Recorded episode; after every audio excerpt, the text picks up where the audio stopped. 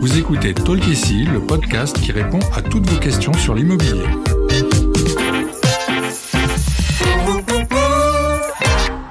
Je suis Audrey, content manager chez Bien Ici et je suis accompagnée aujourd'hui par Laure, formatrice et coach commercial. Bonjour Laure. Bonjour Audrey.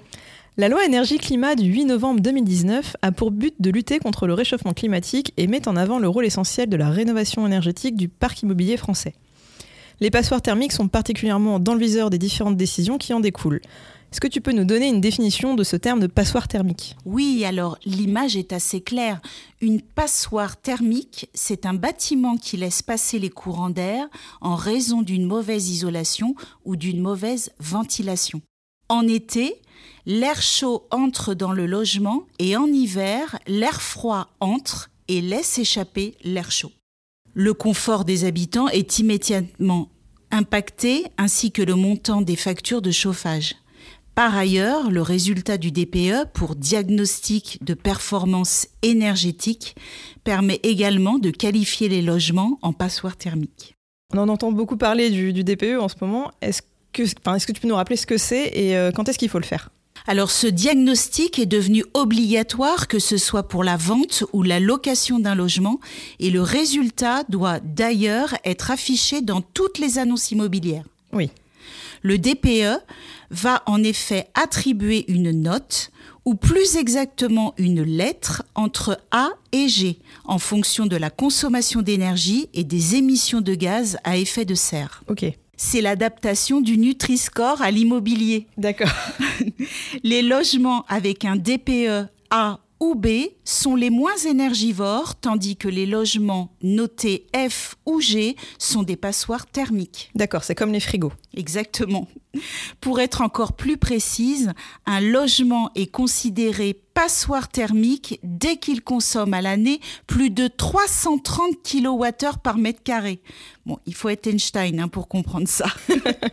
On estime qu'il y aurait 4,8 millions de passoires thermiques en France.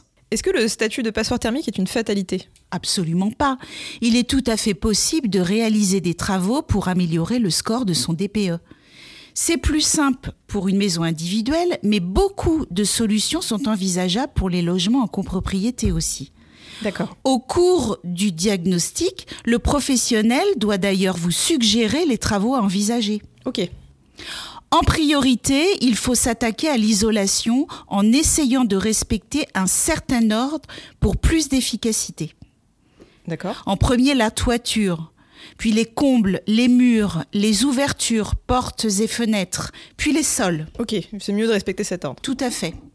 Ensuite, on peut envisager le changement du système de chauffage pour un équipement plus performant, plus écologique et surtout plus économique. Oui. On vous conseillera probablement d'installer une pompe à chaleur, un chauffage au bois ou un chauffe-eau thermodynamique. Comme ces travaux ont un certain coût, l'État a mis en place différentes aides pour les propriétaires occupants ou bailleurs, comme Ma Prime Rénov ou l'éco-prêt à taux zéro. Vous pourrez obtenir gratuitement des conseils sur le site www.france-rénov.gouv.fr. Si je n'effectue pas les travaux, est-ce que je pourrais quand même toujours vendre mon appartement ou ma maison? Alors vous pouvez parfaitement vendre une passoire thermique, mais vous ne pourrez pas échapper à la décote de votre bien. Parmi tous les biens disponibles dans un même quartier, les acheteurs vont se tourner en priorité vers les logements les mieux notés. C'est normal. Attention cependant si vous souhaitez proposer le bien à la location. Un mauvais DPE va de plus en plus impacter les conditions de location du gel de loyer entre deux baux à l'interdiction totale de louer. Ah oui. Alors dès 2023, il ne sera plus possible de relouer les logements consommant plus de 450 kWh par mètre carré, soit la partie la plus basse de la catégorie des logements G.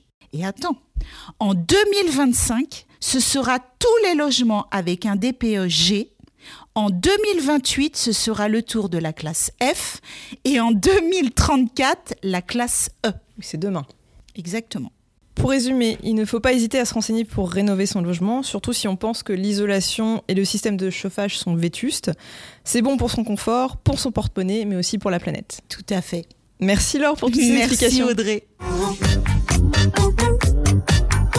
Merci d'avoir écouté cet épisode de Talk ici. S'il vous a plu, s'il vous a aidé, n'hésitez pas à le noter et le partager. Découvrez nos autres réponses à vos questions sur l'immobilier, sur les plateformes de podcast et sur bienici.com.